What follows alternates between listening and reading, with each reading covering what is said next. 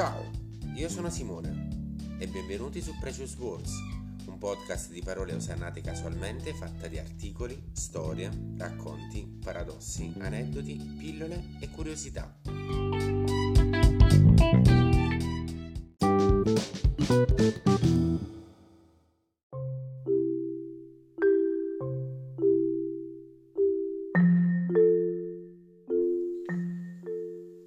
La preghiera di Nina Cassian.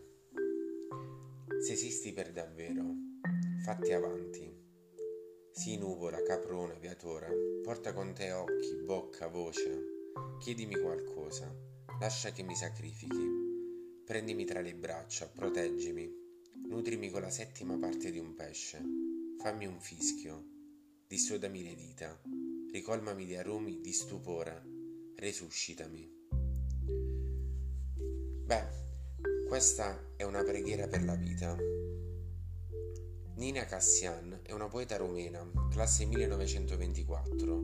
Nel 1985 lascia la sua terra dove seppur vittima di una certa freddezza nei primi anni della sua attività poetica, aveva ricevuto nel 1969 il premio dell'Unione degli scrittori di Romania e accetta una cattedra di creative writing a New York dove si trasferisce definitivamente dichiarando di non voler ritornare mai più in patria.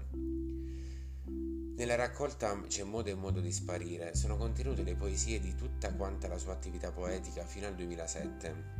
In questo modo riusciamo a ripercorrere l'intero astro poetico, i vari e diversi momenti della sua produzione. Questi versi sono sicuramente molto significativi. Si tratta di una breve ma incisa preghiera che la poetessa rivolge a un'entità superiore di non definita identità. La preghiera è quasi sempre una richiesta, un desiderio da realizzare. Che cosa allora chiede la nostra poetessa? Che cosa vuole che accada? Semplicemente desidera una rinascita personale, un modo per elevarsi da, dalla condizione in cui si trova, così da avere la vita in pugno. Ecco che la preghiera è sincera e non indugia in perifrasi divaganti. In maniera chiara e fulminea, quasi con un'invocazione disperata, si chiede alla divinità di rendersi visibile, di dare un segno della sua esistenza, così da riuscire a imprimere una svolta alla sua vita e poter resuscitare. Il termine resurrezione è senza dubbio suggestivo, esso presuppone una morte.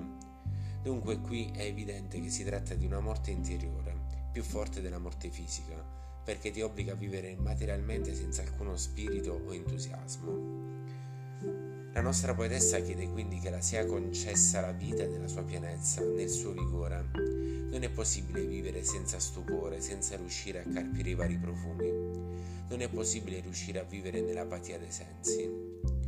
Questa è una preghiera che dovremmo imparare a fare un po' nostra, perché sicuri che se riuscissimo a comprendere la vita nella sua interezza e positività, nulla potrà davvero mancarci.